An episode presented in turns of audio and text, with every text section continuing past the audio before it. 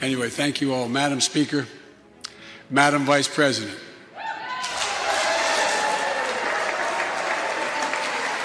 No president has ever said those words from this podium. No president has ever said those words.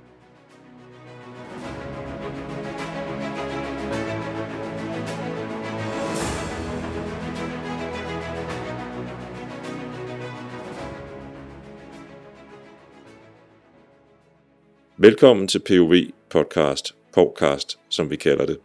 Mit navn er Jan Eriksen, og jeg er podcast og musikredaktør på POV International. Podcast er et relativt nyt fænomen på POV, og ingen i kongeriget Danmark vil være bedre til at analysere den første tid i Joe Bidens præsidentskab end Anne-Grethe Felter Rasmussen, chefredaktør her på POV International. Anne-Grethe befinder sig godt nok ikke lige nu i kongeriget Danmark. Hun bor i Washington D.C. tæt på begivenhederne.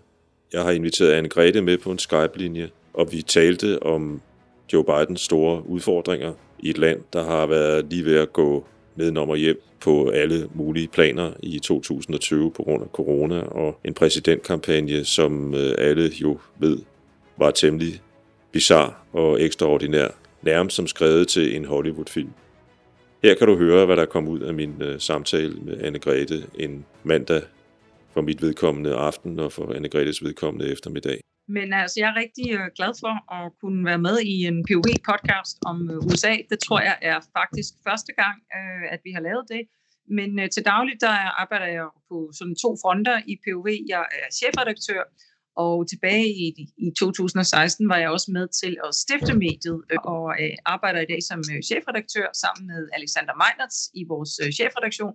Og så er jeg, øh, og det er nok det, der tager mest tid sådan i forhold til journalistikken, USA-korrespondent.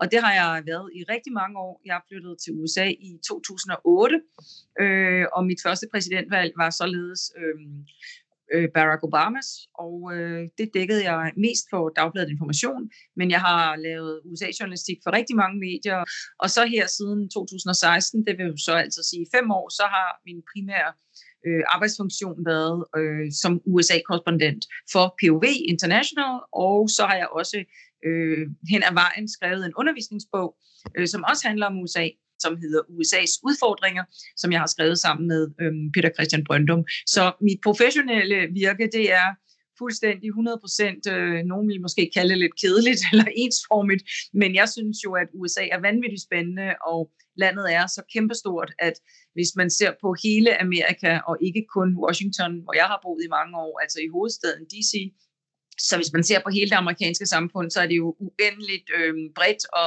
altså multifacetteret og dybt præget af de mange kulturer og mange forskellige øh, ja, altså mange forskellige typer mennesker. Øh, der kommer mange forskellige steder fra i hele verden. Og jeg er i hvert fald ikke træt af at bo her endnu, selvom at jeg øh, bor her på 13 år og bevæger mig til daglig sådan mellem Washington og New York. Og det synes jeg er helt fantastisk. Jeg har også været en del i Kalifornien, men ellers må jeg jo sige, at fordi jeg også har været her med fire børn, så har min begrænsede radius nok været sådan øh, alt, hvad man kan nå fra Washington på nogle timer. Så jeg savner stadigvæk at lave det store roadtrip, som øh, jeg tror, du har været på, Jan. Øh, det har jeg stadigvæk til gode, men øh, det ja. må jo komme. Jeg er, plejer jo at sige, at USA er mit andet hjemland. Jeg vil sige, at mit forhold til mit andet hjemland har været lidt anstrengt de sidste øh, fire års tid. ja. øh, men ja, det er rigtigt. Jeg har været på roadtrip fra San Francisco til New York. Og så har jeg været på øh, et roadtrip fra Nashville, der gik op til New York. Og så endelig øh, under det øh, valget i 2016 på min gamle arbejdsplads, øh, var jeg på et øh, roadtrip øh, gennem de amerikanske sydstater på besøg i Trumps baghave, som vi kaldte det. Øhm, men noget af det spændende i forhold til det, du siger, det er jo, at sydstaterne faktisk er under, øh, altså under, simpelthen under ombygning, eller hvad man nu kan kalde det i en stat. Altså øh, noget af det største drama under præsidentvalget var jo netop øh, udfaldet i øh, Georgia og Arizona, og øh, Altså, jeg tror ikke mange for fem år siden ville have regnet øh, de stater, som, øh, som nogle demokraterne kunne have sat sig på. Og dramaet i Georgia, hvor øh, hvor demokraterne jo endte med at fravriste republikanerne to stemmer, og derved, altså to senatorer, faktisk vinde øh, godt nok det spinkelst mulige, men stadigvæk et flertal er et flertal, øh, i senatet, det viser jo noget om de demografiske forandringer, der er ved at ske i øh, de amerikanske sydstater, og som måske inden for de næste, ja, slag på tasken, de næste 5-10 år, måske i virkeligheden kan gøre øh, sydstaterne til demokratiske stater og øh, ende med at øh, gøre de sikreste republikanske stater, øh, bliver måske øh, staterne i Midtvesten, øh, hvor den hvide arbejderklasse føler sig meget presset og derfor har vendt sig imod mange af de klassiske republikanske mærkesager, simpelthen ikke, øh, altså støtter for eksempel ikke øh, frihandel, som er, den har været det helt store, øh, altså det har været virkelig noget, øh, republikanerne varmt har støttet før i tiden, men der har vi jo set med Trump, hvordan partiet simpelthen er blevet et antifrihandelsparti, øh, og de nye grænser, som I jo også kender til i Danmark, altså det går jo nærmest mellem det, som nogen lidt håndligt kalder for globalister, som øh, jeg har forstået nærmest et skældsord nu, og så øh, de mere protektionistiske og mere nationalsindede øh, toner, som Trump jo virkelig kom til magten på, og som også i en vis grad, vil jeg så sige, hvis vi skal være kritisk over for Joe Biden, han jo også har overtaget. Altså hvis man lyttede til Joe Bidens øh, store øh, tale til kongressen i sidste uge, så, øh, så var det jo faktisk også en America First agenda.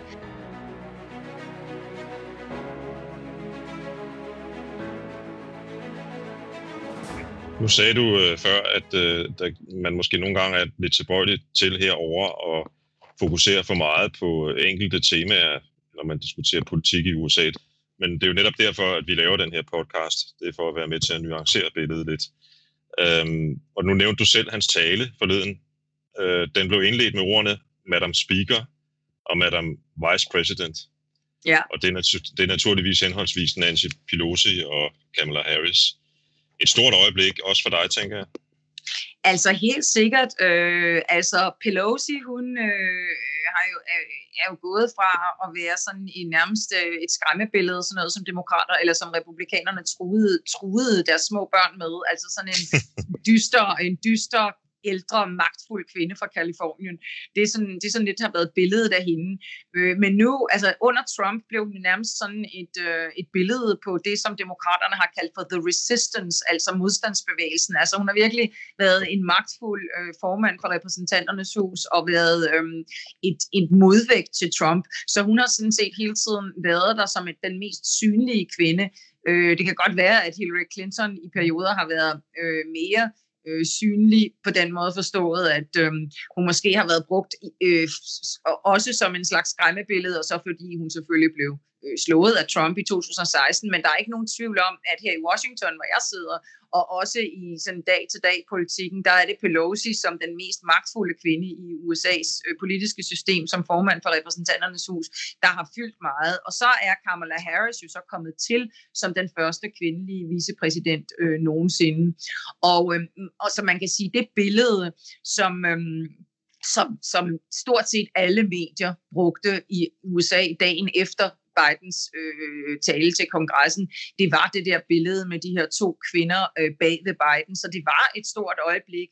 Også hvis man gik over på øh, de meget sådan øh, solidt højorienterede medier, altså Wall Street Journal eller Fox News, eller sågar helt over til de der meget, meget øh, propagandamedier som Newsmax, øh, der, der noterede man så det historiske øjeblik, at der stod de her to kvinder øh, bag ved Joe Biden. Så jeg synes egentlig øh, godt, man kan tillade sig at sige, at det var et stort øjeblik med historiske briller, ligesom det jo naturligvis også var et stort øjeblik, da Barack Obama tiltrådte. Altså det, i virkeligheden hæver det sig lidt over øh, sådan dagligdags politik og trakasserier, fordi det ville også have været et stort øjeblik, hvis det havde været en republikansk kvindelig vicepræsident. Altså det er simpelthen øh, et, et, et skridt fremad for ligestillingen i USA, og, og ligestillingen i USA er altså ikke på nogen måde øh, at sammenligne med Danmark. Ja. Altså, der er selvfølgelig sket meget, især i de yngre generationer, men altså, jeg kan bare øh, se, hvor jeg selv bor som eksempel. Altså, jeg bor i sådan et solidt øh, middelklasse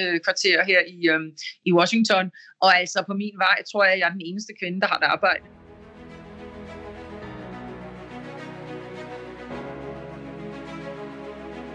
Kan vi ikke få på plads egentlig, hvad det er for en tale, øh, Biden holdt her forleden dag? Altså, hvilken betydning har den egentlig?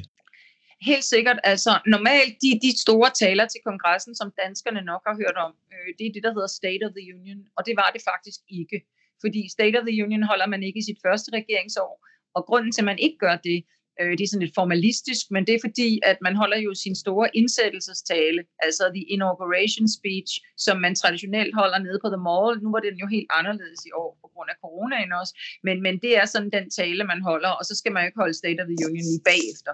Så derfor holder man ikke det. Men så Biden valgte så at lave det, der hedder uh, a speech to the joint session of Congress. Og det der joint session of Congress, det er, når man samler kongressens to kammer, altså senatet og repræsentanternes hus. Og jeg vil sige, at i praksis, der er det det samme som en State of the Union, fordi man lægger ligesom sit program frem, simpelthen. Det svarer til statsministerens øh, tale, når Folketinget åbner, hvor man ligesom, øh, eller lige efter et valg, hvor man også kan lægge frem, hvad er det, man egentlig vil. Så på den måde havde den tale en meget stor betydning, fordi det var første gang, amerikanerne ligesom havde en chance for at lytte til, hvad er det, den her regering overhovedet vil. Altså på indsættelsesdagen er det jo altid meget, meget stort, og man taler om heling og forsoning og, øh, at gå fremad, og USA er et stort land osv. osv. Men, men det er sjældent, man lægger en konkret plan frem i sin indsættelsestale til, øh, til folkemængden der. Øh, mm. Men den her tale i sidste uge, det var en tale til Joint Session of Congress, så det er simpelthen et lovkatalog i virkeligheden. Da Biden satte sit hold, sagde han, at hans administration skulle afspejle USA, som det ser ud. Og nu har du netop forklaret, hvorfor det er har en stor symbolværdi, at, at, at han kunne starte med at, sin tale med at tale til de der to kvinder, Øh, han vil gerne have, at administrationen skulle afspejle diversitet. USA består ikke kun af gamle hvide mænd, at der er en demokrat, der er blevet citeret for at sige. Øh, måske skulle vi lige prøve at opsummere, hvordan den så kom til at se ud, den her administration. Ja, altså øh, som sagt, øh, så, øh, altså, så er altså, det, det mest synlige er muligvis, øh, er muligvis øh, det med, med Harris, altså at øh, at hun jo så både er øh, altså kvinde, og så er hun så også øh, det, de kalder Asian American, altså ikke hvid. Øh, og det, det er jo, altså, det er også noget nyt. Men hvis vi ser på nogle øh, statistikker, så er der heller ikke nogen tvivl om, at Biden er den mest øh, moderne, hvis vi ellers med moderne mener, mener sådan diverse altså det hedder det ikke på dansk diverse, men altså diversificeret må det hedde præsident øh, nogensinde, hvis vi ser på hans regering. Og hvis vi nu bare holder os til det, der kaldes kabinettet, altså hans højtstående ministre, altså så havde øh, Obama 36 procent kvinder, og Trump han røg sig ned på 18 procent. Altså Trumps regering var den regering i øh, USA's nyere historie, der havde færrest kvinder og færrest ikke-hvide. Man skal helt tilbage til Ronald Reagan for at binde et tal, der er lavere end Trumps. Men Trump havde altså 18 procent, og Bidens øh, kabinet er simpelthen 45 procent kvinder. Og det vil sige, der kan vi jo så godt tillade os at sige 50-50. Hvis vi så går over til øh, ikke-hvide, Altså, og her har vi så både Native, eh, altså Americans øh, og øh, Asian Americans og African Americans, jamen så har Biden simpelthen en, øh, en overvægt af ikke-hvide medlemmer af kabinettet. Han er nemlig oppe på 55 procent.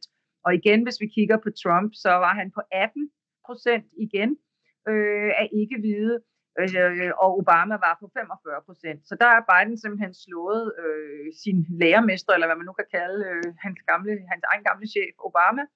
Øh, og hvis vi kigger på øh, hvide mænd, øh, som er det, der tit kigges efter, fordi ikke for at være onde ved hvide mænd, vil jeg gerne understrege, her hvis der var nogen, der skulle tro det, men fordi at hvide mænd traditionelt er det, der har, dem, der har siddet på magten i amerikansk politik, jamen så havde Obama 32 procent, og det er præcis det samme. Øh, Biden har også 32 procent hvide mænd i sin regering, øh, mens at Trump var oppe på øh, 73 procent altså Biden har også den første transkønnede nogensinde, og han har med Pete Buttigieg som transport secretary, altså transportminister, også den første øh, homoseksuelle minister. Men hvis vi kigger på et andet lidt sjovere tal, som måske mange danskere ikke vil kende, så kunne vi for eksempel se på, hvem har regeringserfaring. Fordi der kunne man måske godt sige, okay, er Biden ikke bare Obama 2? Altså er det ikke bare, har han ikke bare hentet en hel masse mennesker ind fra Obama-administrationen? Og der må man faktisk sige ja. Altså hvis man mener, at det er diversitets, øh, altså kunne være et problem, at man for eksempel ikke fik nok frisk blod ind, så har Biden virkelig et problem på diversitetsfronten, fordi at han, øh, hans øh, regering består simpelthen af 95 procent mennesker, der tidligere har haft et regeringsjob. Det var ikke så lidt. Kan, kan det her hænge sammen med, at Biden ønsker øh, at signalere en eller anden form for lad os nu vende tilbage til en tid, hvor tingene var lidt mere stabile, end de var under øh, Trump? Helt sikkert. Altså det tror jeg helt sikkert, man kan sige. Altså det hænger sammen med det signal, som Biden har ønsket at sende helt generelt. Altså hvor man måske kunne sige, at hvis man han var kommet til på en roligere baggrund, så kunne han måske være faldet på at være for kedelig. Men man skal huske på, at baggrunden for Bidens valg er jo en fuldstændig uhørt, kaotisk situation i USA. Altså coronakrisen har simpelthen øh, været tæt på at bringe USA i knæ både økonomisk og menneskeligt på en måde, som, altså nu er jeg jo ikke gammel nok, og det er du heller ikke til at have oplevet den store depression i 30'erne, men altså jeg kunne forestille mig... lad os få slået det fast. Så. Nej, ja, lad os få slået det fast. Øh, at, at, at det er noget i den samme stil, altså, altså det har været så stor en omkalfatring af, af amerikanernes hverdagsliv, at man måske netop har ønsket stabilitet, ikke? Altså, der er mange, som sagde, at nah, men Biden han er god til at være sådan the comforter in chief, i stedet for the commander in chief. Ikke? Altså ham, der kan trøste nationen. Men jeg tror også, at han er god til at være normalizer in chief. Altså, der er godt nok mange, som har været utilfredse med deres liv i USA, og på den måde var valget af Trump måske også øh, du ved, en finger til establishment og et signal om oprør. Men man kan sige, at det, som folk ikke er interesseret i, når de står og ved at gå fra hus og hjem og har mistet jobbet, og coronakrisen truer, så bliver normaliteten og en tilbagevenden til det, man kender, måske noget mere attraktivt end tidligere. Ikke?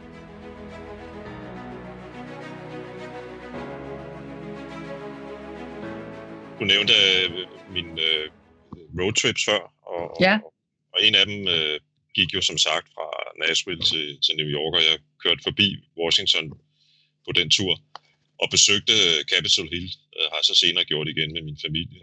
Øh, og jeg må tilstå, at, at det, der dybest set gjorde størst indtryk på mig på den der rundvisning, den traditionelle rundvisning, man er på, det var at se den her lille bronzestatue øh, i The Hill, som, eller The Hall, tror jeg, den blev kaldt i, øh, ja. i folkemunden, som forestiller borgerrettighedsaktivisten Rosa Parks.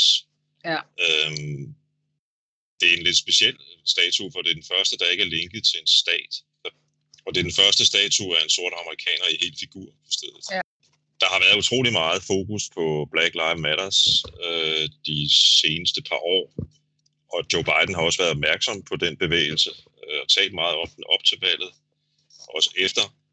Øh, så det er fristende for mig at spørge, tror du, øh, at, at man allerede nu her efter de her få dage, 100 dage, kan sige, at sorte liv betyder mere i USA nu, end det gjorde under Trump? Jamen altså, helt sikkert. Øh, altså, man kan sige, at ja, altså, det, altså Black Lives Matter-bevægelsen har været ikke bare usædvanligt synlig, men også usædvanligt vigtig. Øh, og så kan man sige, at det kommer selvfølgelig på baggrund af nogle meget sørgelige øh, begivenheder, nemlig øh, altså de her gentagende og meget øh, nu meget øh, berømte øh, øh, øh, anholdelser, som ender med alt efter hvad man nu vil kalde det, drab, mor, øh, eller i hvert fald død. Øh, men derudover vil jeg sige, at uanset om mordet på Floyd havde fundet sted eller ej, så er Joe Biden øh, han står på altså han står på Obamas øh, det som vi kalder legacy herover altså hans ligesom bedrifter øh, og han har fået rigtig meget kritik Biden for at sige og det var også dumt sagt sådan i valgoptik øh, og sige, if you don't vote for me, you ain't black, sagde han, og det fik han virkelig meget på hattepullen for, også på, sine, på de indre linjer. Men altså det han mente, var jo selvfølgelig, at han i usædvanlig høj grad er opmærksom på sorte øh, amerikaneres livsvilkår. Og man kan sige så lidt mere kynisk, at han skylder dem også sin valgsejr, for han var jo som mange danskere sikkert vil huske, øh, håbløst bagud i forhold til øh, først og fremmest Bernie Sanders, men også andre øh, i det republikanske primærvalg. Øh, og først, øh, da det ligesom vendte med øh, Jim Claiborne, til, øh, som er den mest magtfulde øh, sorte afrikanske amerikan eller den mest sorte med, magtfulde sorte medlem, undskyld, af kongressen. Først da Claiborne gik ud og sagde, øh, øh, vi står fuldt og helt øh, bag Joe Biden, og vi, det er jo så altså South Carolina, hvor han er fra, øh, og det, The Black Caucus. Først der vendte primærvalgslykken for Joe Biden, og først der stod det klart, øh, at han ville ende som øh, partiets øh, kandidat. Og det er også afrikanske og amerikanske kvinder, som øh, er det demokratiske partis øh, kernevælger, hvis man ser sådan øh, demografisk på det. Altså, hvem er det, der stemmer på demokraterne? Jamen, så er sorte kvinder øh, den, den vælgergruppe, der er mest tilbøjelige til at stemme på partiet, og herefter kommer yngre, og herefter kommer de højt uddannede. Øh, og der kan man bare sige, at øh, det er både praktisk for Joe Biden, at han øh, Øh, fokuserer på sorte amerikanere, og det ligger i tiden og i øjeblikket, som er meget fokuseret i USA på, øh, altså hele den identitetspolitiske diskussion øh, er meget øh, altså omfattende, og hele diversitetsdiskussionen er også, men derudover, så er der så det helt øh, aktuelle med øh, politiet, racisme i politiet, overgreb på sorte, som simpelthen bare fylder meget herover. Og man kan sagtens komme med statistikker, der modererer det her. Altså der bliver stadigvæk dræbt flere hvide end sorte af politiet for eksempel.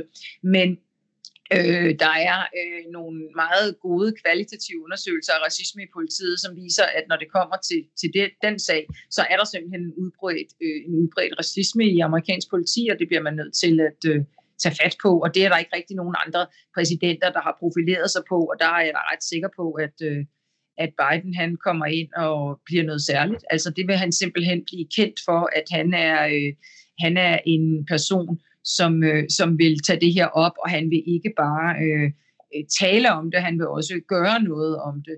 Øh, og det tror jeg simpelthen, man kan se. Man kunne se det også, øh, altså siden øh, drabet på Floyd, er der simpelthen kommet en bevægelse øh, inden for det her.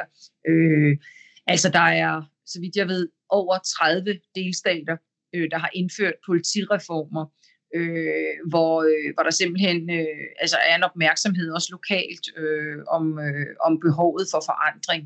Øh, og der er mange steder, så, hvor, hvor det er på vej.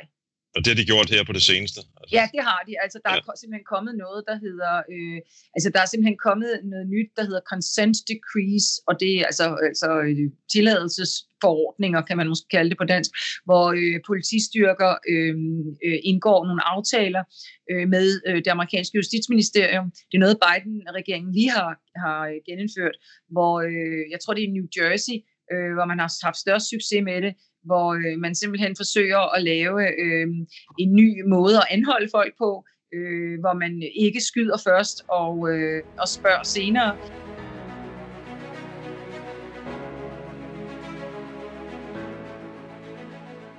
Nu, nu, nu, nu taler du om, om man kan sige Bidens øh, første øh, succes, kan man vel godt sige, i forhold til identitetspolitikken og, og diversiteten Mm-hmm. Den her tale, han holdt forleden, det var også en tale, hvor, øh, hvor han talte om økonomi. Han fremlagde faktisk et program, som du selv sagde, det var nærmest et, øh, eller som du selv har sagt, det var nærmest et, et, et, et lovkatalog. Ja. Og, og, og hvis jeg har forstået det ret, så, så hovedpointen her, det er en såkaldt infrastrukturplan. Altså, da jeg skrev om talen i POV, der sagde jeg, at det egentlig var en forbløffende dansk tale.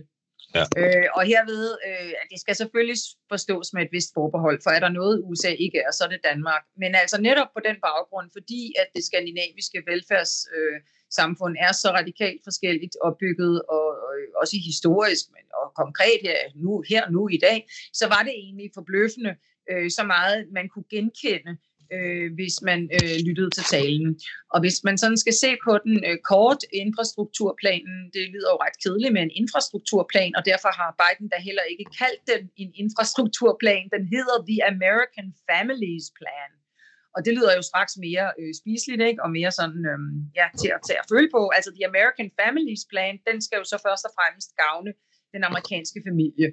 Men øh, når det er sagt, så er der ikke nogen tvivl om, at den øh, gruppe, som den her plan først og fremmest vil gavne, det er øh, kvinder, og især arbejdende kvinder. Fordi det, som, øh, han, øh, som er nyt her i landet, det er, at han vil øh, lave, han vil simpelthen øh, give ret til barselsårlov, og det har øh, USA og amerikanske kvinder ikke, og amerikanske mænd har det selvfølgelig heller ikke. Øh, så han vil lave et USA med ret til barselsårlov, Han vil gennemføre en ret til offentlige daginstitutioner, og han vil gennemføre gratis adgang til øh, offentligt finansierede universiteter, ikke sådan, at der ikke er private universiteter ved siden af, men altså gratis adgang til de offentlige universiteter. Og herudover vil han så også øh, øh hæve mindstelønnen til 15 dollars fra de cirka 10, den er nu. Øh, og så kommer øh, en stærkere miljøbeskyttelse. Og så kommer der så endelig noget, der ligner øh, infrastruktur, som vi normalt kalder det, nemlig en udbygget, øh, et udbygget og offentligt finansieret transportnet, som også skal øh, inkludere nye bredbåndsforbindelser. Øh, og så vil han i øvrigt løfte Obamacare øh, som sygesikring, og han vil give statslige garantier for helbredsforsikring for de fattigste. og han vil så øh, lægge en fuldstændig gennemreformeret politi på, øh, altså en politilov, øh, øh, ud, og så vil han have stærkere kontrol med våben. Og hvem skal så betale? Ja, det skal en højere selskabsskat og de allerrigeste amerikanere. Og hvis man kigger på, hvad det infrastrukturudspil ville gøre, hvis det kom igennem, som det blev fremlagt, hvilket det helt sikkert ikke vil, men altså intentionen i det, så vil det selvfølgelig især forbedre øh, kvindernes situation i et land, hvor, hvor det stadigvæk bliver set som kvindernes ansvar, at børnene bliver passet og får mad og tøj osv. Og, og det gælder jo mulighederne for børnepasning og ret til barselsårlov simpelthen. Altså han sagde selv, at hvis han skulle sige tre nøgleord for den her reform, så var det uddannelse, børnepasning og kvinder. Det var sådan de tre, øh, de tre ord, han, han, han øh, hæftede sig ved. Og det er jo altså, det er meget, meget, meget stor øh, forandring og meget, meget dyrt. Altså 1,8 billioner dollar, og der skal man jo så holde tungen lige i munden, fordi det, som amerikanerne kalder for trillions, det hedder altså så billioner på dansk. Ja, det er en dyr, det er en dyr plan. Da jeg læste om den første gang, der, der, der kom jeg til at tænke på Roosevelts New Deal. Ja. Øh, på, på, øh, på, det, øh, på det aspekt i den, der handler om infrastruktur, fordi det var jo noget af det, som Roosevelt udbyggede ganske kraftigt øh, i sin periode. Øh, blandt andet med de her øh, motorveje efter tysk øh, autostrada-model, og, ja. og ikke mindst også telefonforbindelser til, øh, til selv den mindste flække i USA på det tidspunkt. Ja. Øhm, men, men, men, men noget af det, du siger, som, som, som Biden nævner som de tre vigtigste punkter, det lyder også for mig lidt som om, at han også tænker meget på, altså han tænker meget ungt i virkeligheden. Ikke? Altså, ja, men det er vi så tilbage til det, som jeg nævnte tidligere, at det er egentlig sjovt, at øh, en mand, som stod til at være en meget, meget traditionel aftager af sådan en virkelig, virkelig Washington insider-politiker, han, han, han ser ud som om, at, at det ser ud som om, at han øh, i virkeligheden ender, måske, altså kunne ende i hvert fald som en, øh, det som man i amerikansk politik kalder for en transformative president, altså en, der virkelig forandrer Amerika. Ikke? Øh, og det, det er sådan set øh, overraskende, og det eller overrasker i hvert fald også mig.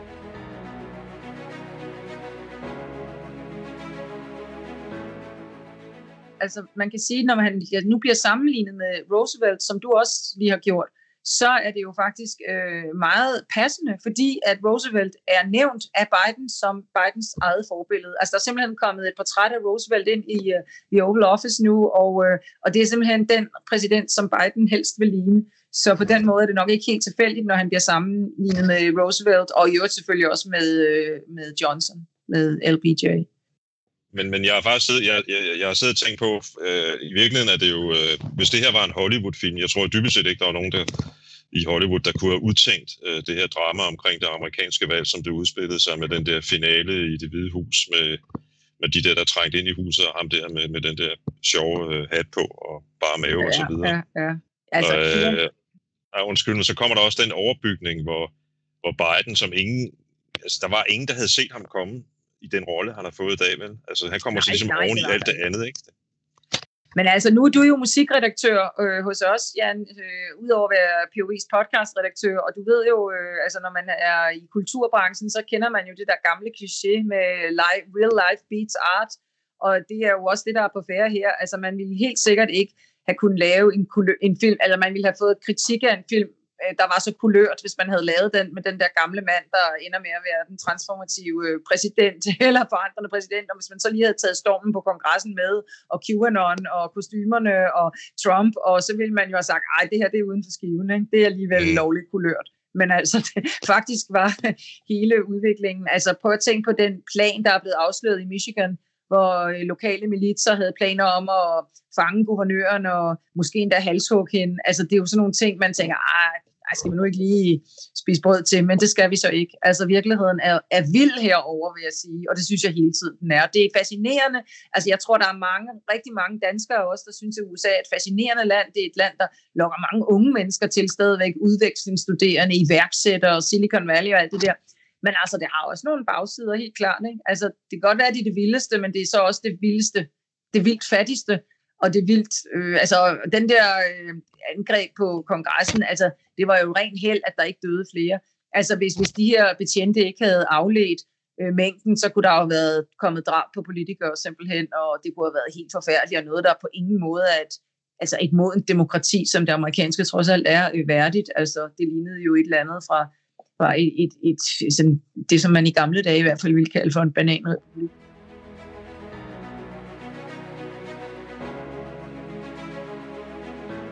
Nu har vi snakket om, om, om, om Bidens øh, plan, hans, hans lovkatalog. Hvis du skulle pinpointe de fem største udfordringer, han har foran sig lige nu, hvad vil det så være?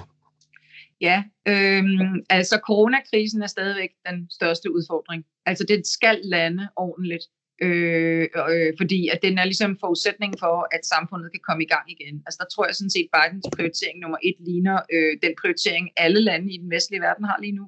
Så det er nummer et. Nummer to vil jeg sige, at den amerikanske økonomi skal tilbage på fod igen. Og det hænger selvfølgelig snævert sammen med nummer et. Og der er den store infrastrukturplan helt afgørende for, om der kan komme øh, øh, altså optimisme i erhvervslivet, men også blandt de helt almindelige amerikanere. Og der kan så støtte sig til en ny meningsmåling, der kom fra NBC i går, øh, om at faktisk øh, er der hele to tredjedel af amerikanerne mener, at øh, man er på øh, ret kurs nu, når det drejer sig om fremtiden og økonomien. Det tredje, øh, den tredje, øh, det tredje største udfordring, det må være øh, at skabe en ny samtale og dialog, ikke bare i Washington D.C., men i hele USA. Altså det der med at være healer in chief, det skal forstås helt bogstaveligt. Altså hvis ikke der kan komme en demokratisk dialog og en samtale i det amerikanske politiske system, så kan vi risikere at se et sammenbrud øh, af det, som, øh, som i virkeligheden var øh, optakten til Trump.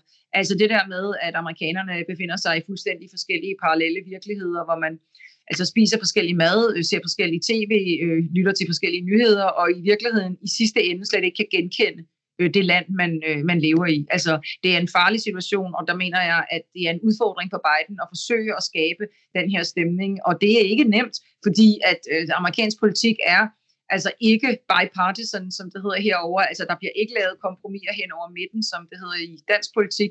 Og om, om, om det kan lykkes, tvivler jeg faktisk meget på, men jeg ser det som den tredje store udfordring, han har, at prøve at løfte, øh, altså i det mindste komme tilbage til den samtale, som fandt sted, da Biden selv var senator, hvor man trods alt kan tale sammen. Og der har han faktisk et bedre udgangspunkt end Obama, fordi Obama han var sådan lidt akademisk og arrogant, og var i virkeligheden ikke så meget øh, indstillet på at tale med de der senatorer, som jo også havde ham, alle de republikanske senatorer, men der mm. tror jeg, at Biden er helt anderledes. Altså han er helt anderledes sådan arbejdsmandsagtig og ned i maskinrummet og alt det der.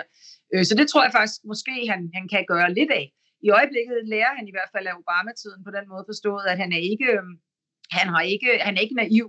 Altså, han vil, han, vil, han vil have sine ting igennem. Obama ventede jo rigtig lang tid på republikanerne. Det vil, det vil øh, Biden ikke. Men måske er det i virkeligheden sådan, at man også kan skabe den bedste dialog på basis af respekt og på basis af styrke. Altså, republikanerne får ikke noget ud af ikke at tale med Biden. Og måske er det i virkeligheden det, de skal se for at komme til bordet. De to sidste udfordringer, øh, den fjerde vil jeg sige indvandring. Øh, og det er jo ikke det samme som i Danmark, fordi i USA har man jo ikke den her store muslimdebat, som man kender i Danmark.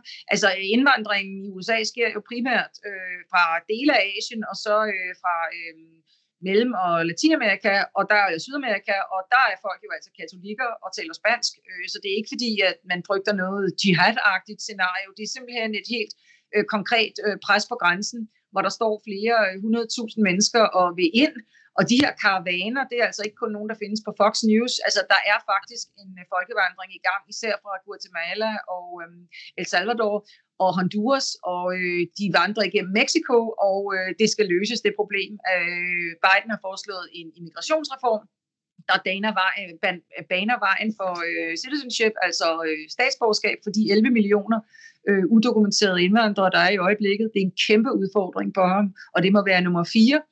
Og den sidste udfordring, det må være at løfte de store globale udfordringer. Det lyder måske som om, den skulle have været nummer et, men altså, man må bare indrømme i USA, at øh, det er bare indrigspolitik, der står øverst på dagsordenen. Så når jeg sætter det sidst, så er det fordi, at det nok er det, der også står sidst på hans liste, men altså klimaet, som jo selvfølgelig også er en indrigspolitisk prioritering, og som i øvrigt kan ses meget, meget tydeligt grønt aftryk i den der infrastrukturplan og i øh, hele investeringsprofilen. Så det er ikke, fordi han ikke er grøn, men altså når jeg siger løfte de store globale udfordringer, så er klimaet en stor global udfordring, og så er der øh, den klassiske udenrigspolitik.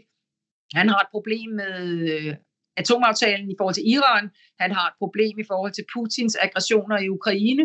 Han har et meget stort problem i forhold til Kina på handel og på menneskerettigheder, Taiwan, Hongkong, Hongkong, det sydkinesiske hav. Altså kineserne ekspanderer jo overalt, ikke bare økonomisk, men de i Afrika, de ejer hele Karibien, som det hedder herovre, som i daglig tale. Vi ser dem i Grønland, vi så, hvordan de kom med covid-19-hjælp til italienerne, da EU ikke kunne tage sig sammen. Øh, ja, det, glemmer, det glemmer man ikke i Rom og i Grækenland, hvem der hjalp. Og så ser man selvfølgelig øh, et fuldstændig jokerkort som sædvanligt i Nordkorea. Og man kan sige, at de globale udfordringer var også nogle, Trump havde. Øh, og Biden har jo forløbig meldt amerikanerne ind i Paris-aftalen. Det er jo et godt grønt skridt, kan man sige. Men altså, der skal noget mere til. Øh, og hele det her, der ligger med kineserne og russerne, og øh, det er jo, og nordkoreanerne og Iran, det er jo nok til at fylde et helt præsidentskab. Men der har han så været klog ved at sige, og taget en erfaren udenrigsminister, Anthony Blinken, som øhm, nok kan løfte en hel del af det her, fordi at man har simpelthen ikke tid til, uanset om man så var øh, ja, om man så var 58 eller 78, så kan en præsident ikke være over det hele øh, hele tiden. Men det er ja. hans store ud. Hvad er øh, Anthony Blinkens øh, kvaliteter? Ja, altså først og fremmest kan man sige, så er han, øh, altså så er han øh, an experienced set of hands, kan man sige. Altså han har, han har været der før. Øh, han, øh, hvad hedder det, han er klassisk øh, diplomat, men han har også været øh, Deputy National Security Advisor fra 13 til 15, altså under Obama, og han har været vice udenrigsminister, øh, hvad hedder det, øh, efter det, altså fra 15 til 17, og så har han derudover øh, i Clinton, altså helt tilbage under Bill Clinton, var han øh, med i State Department, og han var medlem af det nationale sikkerhedsråd fra 1994 til 2001. Så man kan sige, at, øh, at på den måde har han virkelig været, altså han har virkelig været around, og øh, før Biden, eller undskyld, før Obamas valg, altså under Bush, der var han, øh, hvad hedder det, direktør, øh, altså der var han embedsmand for det, der hedder The Senate Foreign Relations Committee, altså det øh, senatets udenrigsudvalg. Øh, Men endelig, og det er måske i virkeligheden det, som øh, Biden sætter mest pris på, altså ud over alt den faglige erfaring, så var han også den øh, udenrigspolitiske rådgiver for Biden, da Biden øh, selv forsøgte at blive valgt øh, i 2008, altså hvor han var i virkeligheden øh, Obamas øh, konkurrent. Og så øh, der, der var han, øh, øh var han så rådgiver for det, der hedder overgangsregeringen øh, øh, for Obama-Biden-regeringen. Og herefter gik han direkte over og arbejdede for Biden igen. Så i to, fra 2009 til 2013, altså i hele fire år, der var han, øh, hvad hedder det, øh, vicepræsident Bidens øh, National Security Advisor i de her meget urolige tider, der tror jeg, det er en kæmpe fordel at have en mand, der er så sindssygt erfaren i udenrigspolitik, som Blinken han er. Altså, han lyder jo som en mand, der ved, hvad der foregår øh, på gadehjørnet i Kabul, og samtidig ved, hvad der ja. foregår i 5. direktorat i Moskva. Ja Præcis. i FSB, altså, han, og han, han, han, han ved også, hvad der sker i kælderen i Teheran også, ikke? Og det er, ja. måske, øh, det er måske ikke så skidt for USA lige for øjeblikket. Altså Eller i hvert fald ikke som udenrigsminister, vel? Altså, det, det, det må man sige. Det tror jeg faktisk øh, ikke øh, kan, Jeg tror faktisk ikke, man kan få et bedre CV, end det Blinken ja. har. Øhm, hvis du skulle give Biden en karakter her for de første 100 dage på en skala fra 1 til 100, hvor meget vil du så give ham? Jeg tror, jeg vil svinge mig helt op på skal vi sige 85. Og det, det, han får den karakter fra mig for sine intentioner og for sin driftssikkerhed og for sin evne til at, øh, at kødeliggøre, altså det, der, hvor det demokratiske parti gerne vil hen. Når han ikke får noget, der er over 90, så er det fordi, at jeg synes ikke, man kan få den karakter som politiker, før man har gennemført de ting, man går ind for. Nej, Men det, altså, øh, jeg vil sige, for at have bragt ro over, over administrationen øh, eller regeringen, altså for at have bragt orden øh, igen øh, i hele regeringssetupet, og for at have været fuldstændig, at virkelig, virkelig effektivt øh, sat sig bag det videnskabelige, altså hele det videnskabelige USA er jo åndet fuldstændig lettet op, fordi man får en mand her som præsident, som virkelig læner sig op af sagkundskaben. Ikke? Altså Dr. Fauci, som jo nærmest var sådan en udskældt mand under Trump, som hele tiden var i fare for at blive fyret eller latterliggjort. Han er jo tilbage i en full force, og jeg vil sige, at altså det der med at læne sig op af sundhedsvidenskaben, når man har en pandemi, altså det skal han også have høje karakter for. Øh, det vil sige, at han er, han er en rolig mand. Han er, øh, jeg ved godt, at øh, hans kritikere synes, at han er søvnig og snubler og sådan noget, men altså når jeg vil sige, når jeg kigger på talen der til kongressen, altså jeg ser ikke en mand, der står med et ben i graven. Altså jeg ser en mand, som ja, han stammer, ja, han er ikke verdens største taler, men til gengæld synes jeg, der er fuldstændig øh, ro i gelederne og klare prioriteter og vanvittige gode udnævnelser på alle poster, og ingen, ingen af de ting kunne man sige om Trump. Altså, jeg, jeg tager hatten af for Trumps oratoriske evner, og for hans evner som kommunikator, og i øvrigt også for hans evne til at læse den vrede, der er i det republikanske vælgerhav stadigvæk. Det skal man ikke tage fra ham. Det, det udtrykker han meget fint. Altså, det er ikke noget, han har fundet på. Men jeg vil til gengæld sige, at Biden han er den helt rigtige mand, hvis man ønsker en mand, der kan prøve at samle Amerika igen, repræsentere Amerika udadtil, og så virkeligheden kondenserer det, som jeg plejer, når jeg holder oplæg her i USA for amerikanere, og kalde the fundamental goodness of the American people. Altså det der med, at man faktisk godt kan tale sammen, selvom man er uenig. Altså Biden er virkelig god til også at tale med mennesker privat, har jeg forstået, når jeg taler sådan med byråkrater i administrationen, øh, også øh, altså folk, der er republikanere, at han er god til også at lytte, øh, og han er god til ikke at affeje folk, der er øh, uenige med ham det, det synes jeg er virkelig væsentlige kvaliteter for en præsident. Nu sagde du før, eller du nævnte før, at jeg også er musikredaktør på POV, og jeg har bemærket mig, øh, at øh, flere og flere amerikanske sange, i de, i de indgår ordet kindness, øh, og, og det tager jeg jo øh, set ud fra min lille post her som et meget positivt tegn på, at der åbenbart er ved at ske noget, øh, i hvert fald i musikkens verden. Altså det er jo noget, man længes efter, når, når man har det virkelig skidt. Ikke? Altså vi kan jo bare, på den måde kan man godt sammenligne et land med en patient, ikke? Altså et land, der er ramt af coronaen på den måde, som USA er. Altså hvad er det, vi selv har brug for, hvis vi ligger derhjemme og har det skidt? Altså vil vi have en hånd på panden, og en, der forstår vores situation, og som vil hjælpe os? Eller vil vi have en eller anden, som råber og skriger, og siger, nu er det bare om at komme ud af fjerne og gøre oprør mod et eller andet? Altså, det, det, altså jeg vil våge at sige, at Trumps oprør også er, altså det bliver altid øh, fremhævet af hans tilhængere, som noget, der kommer fra the underdog. Altså det er sådan de underprivilegerede, den tavse, den tav, de tavse vrede amerikanere, der endelig fik en stemme. Men jeg vil sige, det er faktisk omvendt. Altså man skal have et overskud for at være så bred, som, øh, altså man skal komme fra et sted, hvor man, øh, hvor man har kræfter til at gøre oprør. Altså hvis man er helt på spanden, så vil man altså hellere øh, have, en, øh, have, have en løfte om noget, der, øh, der hjælper på den situation, man står i. Så kan man sige, ja ja, men Trump han lovede jo også bedre jobs og bedre økonomi, og det leverede han jo faktisk også øh, en del af i starten af sit præsidentskab, og han i meget høj grad, mener jeg, surfede videre på den bølge af vækst og velstand, som Obama havde lagt til rette for ham. Men, øh, men altså, når man så oplever så voldsomt et skred, som coronaen er udtryk for, så nytter det altså ikke noget bare sådan ligesom at sige, nå, bye bye videnskab, og lad os bare få gang i julen og blive ved med at være rasende. Altså det kan man ikke, når befolkningen dør i om ørerne på en. Altså der er jo, som man ved, død over en halv million amerikanere. Altså det er jo helt vildt. Med, med de ord, så tror jeg, jeg vil sige tusind tak, fordi du gav dig tid til at tale med mig til denne podcast, Anne Grete. Jamen, det var en stor fornøjelse, Jan. Lad os gøre det igen. Det gør vi nemlig. Tak for den gang.